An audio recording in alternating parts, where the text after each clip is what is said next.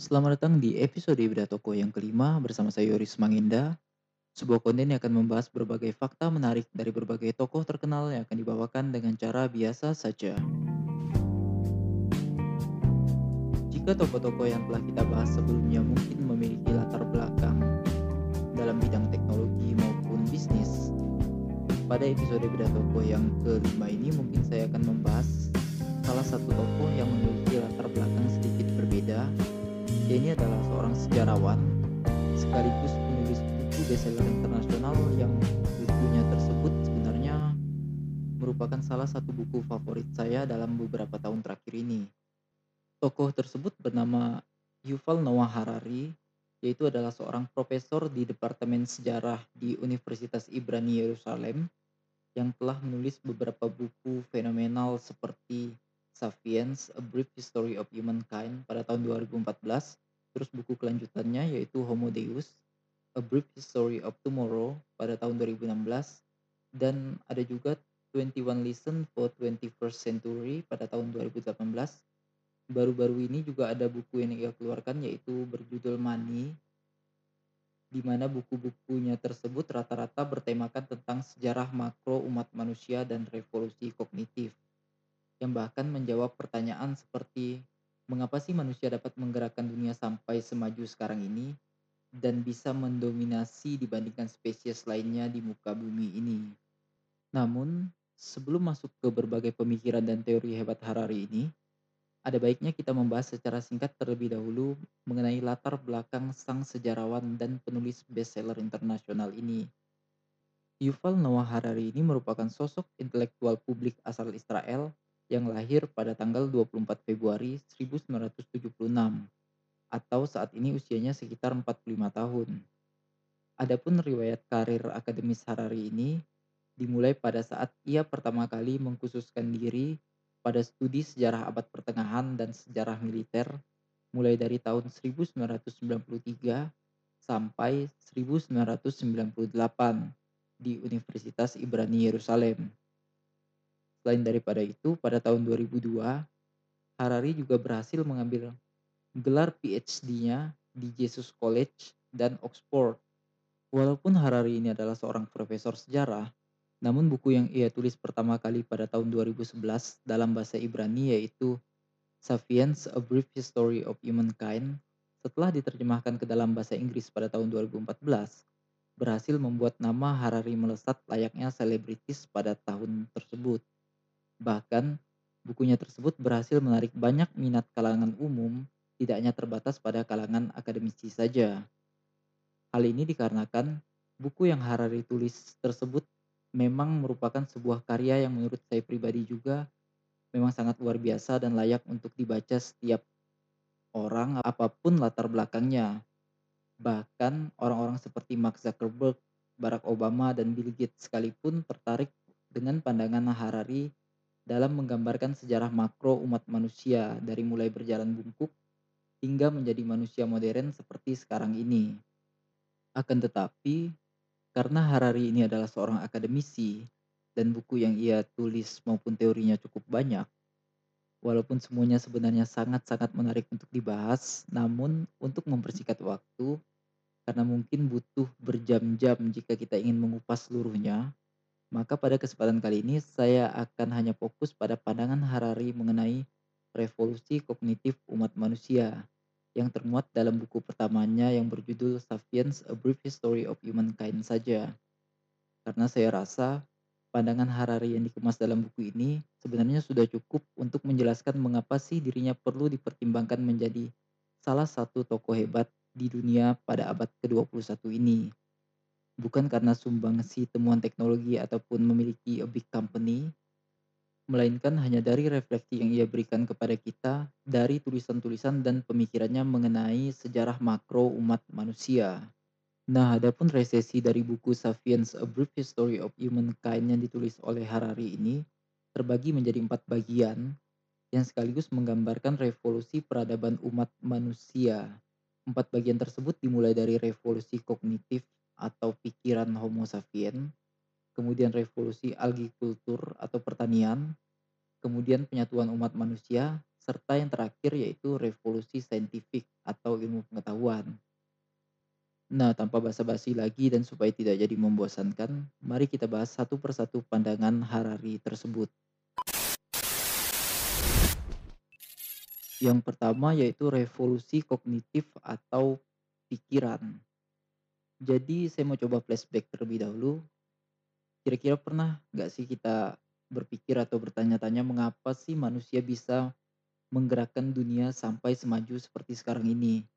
Kenapa bukan simpanse atau singa yang menguasai dunia, tapi malah spesies Homo sapiens yang sebenarnya tidak memiliki taring ataupun otot yang kuat seperti spesies lainnya. Saya yakin jika ditanya pertanyaan tersebut, pasti sebagian orang akan menjawab karena kita umat manusia punya pikiran yang hebat. Tentu semua hewan juga punya pikiran, bisa berkomunikasi dengan sesama spesiesnya, dan punya keunggulannya masing-masing. Namun kebanyakan orang tetap masih bersikeras jika manusia memiliki pikiran yang lebih unggul dari spesies lainnya. Dan hal tersebut sebenarnya memang benar, tapi di sini bukan itu poin utamanya. Yang mesti dipertanyakan di sini adalah bentuk pikiran yang bagaimana. Di sini saya ingin mengajak teman-teman untuk membayangkan kehidupan manusia sangat jauh ke belakang berjuta-juta tahun lalu saat spesies manusia ini tidak mendominasi muka bumi, tidak punya teknologi dan pikiran seperti sekarang ini, bahkan untuk berbicara dengan sesama saja, kita masih menggunakan bahasa-bahasa isyarat atau bahasa-bahasa yang tidak sekompleks seperti yang kita miliki saat ini. Dan jika teman-teman udah dapat membayangkan hal tersebut dan kemudian membandingkannya dengan apa yang kita dapat lakukan dan pikirkan saat ini, maka saya yakin dan percaya teman-teman sudah dapat menangkap poin yang saya maksud dalam persoalan ini. Dan coba kita simulasikan begini. Jika pada masa lampau terjadi perkelahian antara satu singa dan satu manusia, saya yakin dapat dipastikan singalah yang akan menang. Dan jika kita tambah jumlah perkelahian tersebut menjadi 10 lawan 10, mungkin tetap masih bisa dipastikan singalah yang akan menang. 100 lawan 100 mungkin agak seimbang. Tapi jika 10.000 singa melawan 10.000 manusia, di sini dapat dipastikan manusialah yang akan menang. Nah, yang menariknya mengapa hal tersebut bisa terjadi? Inilah salah satu simulasi Harari yang menggambarkan revolusi kognitif atau pikiran manusia, sekaligus bagaimana cara manusia berpikir yang kemudian membedakannya dengan spesies lainnya. Harari menyadarkan kita jika salah satu keunggulan dari spesies Homo sapiens dibandingkan dengan spesies hewan lainnya adalah jika kita sebagai manusia dapat bekerja sama dengan skala atau jumlah yang sangat besar. Berbeda dengan spesies hewan lainnya. Dapat kita ambil contoh seperti serigala yang biasanya hidup dalam banyak kawanan terpisah dengan jumlah setiap kawanan mungkin pada angka puluhan ekor serigala saja per satu kawanannya, atau mungkin monyet, singa, gajah, dan lain-lain. Spesies tersebut hanya bisa bekerja sama dengan jumlah yang terbatas, paling banyak mungkin ratusan. Hal ini dikarenakan spesies-spesies tersebut tidak akan pernah bisa bekerja sama jika merasa tidak cocok atau tidak sepaham dengan kawanan lainnya. Berbeda dengan manusia yang jika kita lihat fenomena hari ini, bahkan kita dapat bekerja sama dengan seseorang yang kita anggap musuh sekalipun. Yang kemudian jadi pertanyaan selanjutnya, mengapa sih manusia bisa melakukan hal tersebut? Dan jawaban yang diberikan Harari sebenarnya cukup simple dan sederhana. Namun, sebelum buku A Brief History of Humankind tersebut diterbitkan, tidak banyak dari kita yang menyadari hal tersebut. Jadi, menurut Harari, satu-satunya alasan mengapa manusia bisa mendominasi dunia seperti sekarang ini dan dapat bekerja sama dengan manusia lainnya dalam jumlah yang sangat-sangat besar adalah karena manusia dapat berpikir dan percaya terhadap fiksi. Nah, gimana sih maksudnya ini? bisa berpikir secara fiksi lalu kemudian mempercayainya. Simpelnya begini, spesies Homo sapien menurut Harari mampu dan dapat mempercayai hal yang bahkan ia sendiri tidak pernah lihat, rasa, maupun dengar. Sedangkan spesies hewan lainnya, mereka sama seperti manusia, bisa berpikir dan bahkan berbohong, hanya saja bedanya terbatas pada pikiran pada hal-hal yang faktual atau nyata, seperti sungai, gunung, pohon, ataupun hal-hal yang memang pernah mereka lihat secara langsung. Sedangkan manusia mampu berpikir dan mempercayai hal-hal yang sebenarnya hanya sebuah fiksi yang kita buat sendiri tanpa tahu kebenaran yang sesungguhnya. Contoh simpel pada hari ini yang dapat kita lihat seperti halnya hak asasi manusia, negara, kepercayaan, dan uang sekalipun. Kita sepakat, kemudian kita percaya, dan fiksi tersebut kemudian mempersatukan kita semua. Inilah fase revolusi kognitif manusia atau pola pikir manusia yang membedakannya dengan spesies hewan lainnya.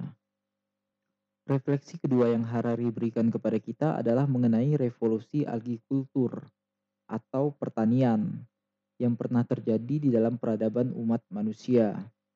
Ini merupakan masa transisi pola hidup dari yang awalnya berburu, kemudian berubah menjadi bertani, kemudian menetap membangun permukiman, kerajaan, benteng, hingga negara seperti yang kita lihat pada hari ini.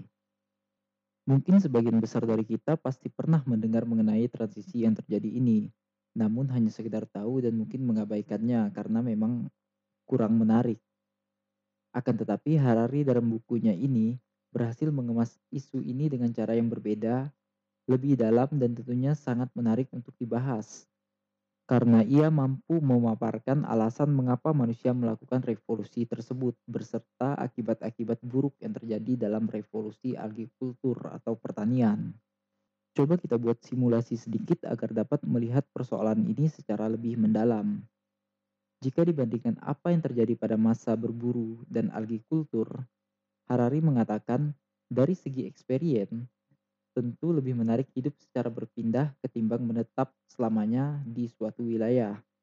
Selain daripada itu, pada saat berburu, manusia tentu akan mendapat makanan yang lebih bervariasi dan lebih enak ketimbang hanya memakan gandum pada masa agrikultur.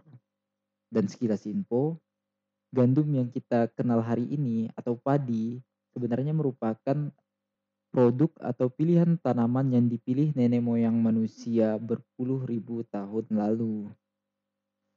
Selain daripada itu, Harari juga meninjau hal ini dari segi kesehatan, di mana pada masa revolusi agrikultur sering terjadinya wabah yang bisa membinasakan suatu permukiman Homo sapien. Karena secara sederhana dapat kita simulasikan jika penyebaran penyakit akan lebih mudah tersebar jika kita hidup menetap ketimbang berpindah-pindah. Serta Harari juga mengatakan jika revolusi agrikultur ini juga merupakan trap yang manusia ciptakan sendiri serta sumber dari banyak kekacauan yang terjadi pada saat ini seperti kesenjangan, kekuasaan, kemiskinan, dan ketimpangan sosial dan lain sebagainya. Yang jadi pertanyaannya, lantas kenapa para leluhur kita kemudian memilih pola hidup bertani ketimbang menjadi seorang pemburu?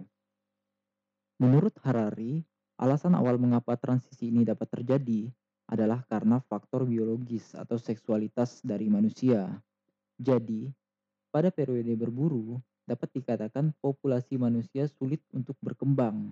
Tentu kita dapat membayangkan hal ini, di mana jika hidup berpindah, tentu akan lebih sulit bagi manusia untuk melahirkan, berkembang biak, maupun berhubungan intim. Beda halnya dengan pola hidup pada saat menetap dan bertani probabilitas manusia untuk berkembang biak lebih besar. Dan sejak era ini juga, pertumbuhan populasi manusia mulai berkembang secara pesat. Namun walaupun demikian, setiap pilihan yang diambil di dalam sejarah tentu memiliki konsekuensinya masing-masing. Sebagaimana revolusi agrikultur ini, walaupun kita lebih mudah berkembang biak, namun ada banyak juga efek samping dari revolusi yang terjadi tersebut seperti lahirnya tatanan kekuasaan, pengakuan wilayah, dan berbagai unsur sistematis yang kita rasakan hari ini. Harari juga mengatakan pada masa agrikultur ini juga manusia mulai punya pikiran tentang masa depan yang lebih panjang. Karena aktivitas bertani dan transaksi lain yang dilakukan manusia pada saat itu tentunya bertujuan untuk mempersiapkan dan bertahan untuk hari yang akan datang.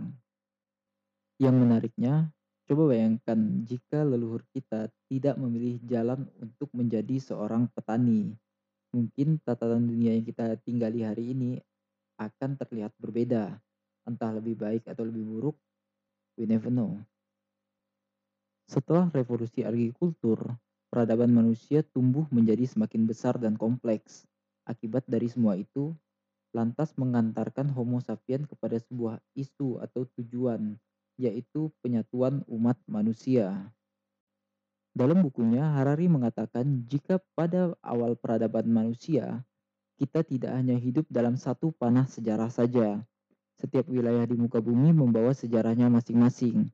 Bahkan, baik itu kebudayaan, agama, tatanan sosial, semuanya berdiri sendiri-sendiri pada masa ini juga psikologi kita dan mereka mulai muncul, yang artinya umat manusia mulai merasa ada entitas lain yang lebih baik dan ada yang lebih buruk, walau sesama Homo sapiens.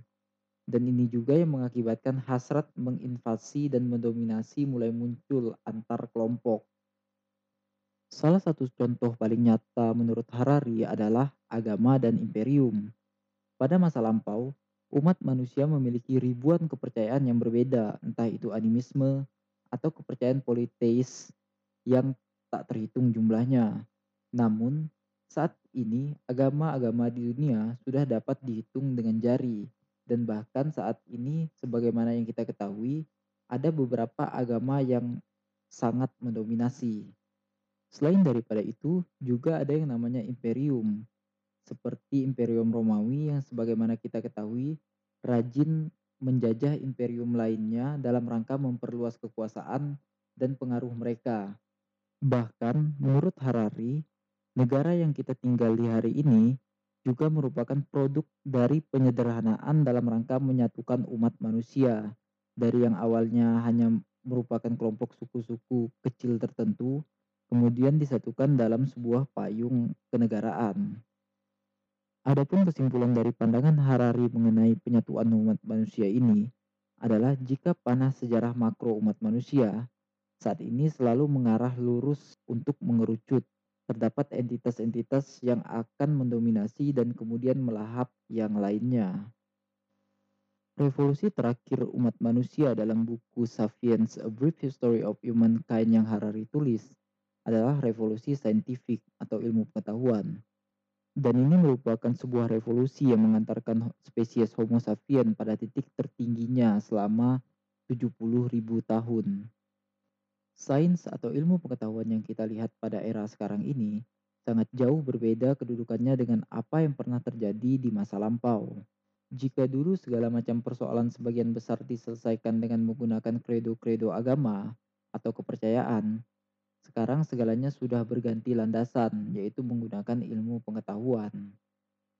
Homo sapiens pada titik ini menyadari ketidakterbatasan, meyakini bahwa tidak ada yang tidak mungkin dilakukan oleh spesies manusia. Hal-hal yang mustahil untuk dipikirkan pada masa lampau seperti terbang, berlari secepat cita, sudah menjadi hal yang biasa saat ini.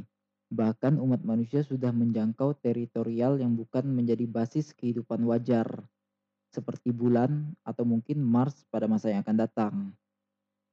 Harari pada bagian akhir dalam bukunya ini memberi sebuah pandangan atau skenario terburuk dari perjalanan panjang umat manusia.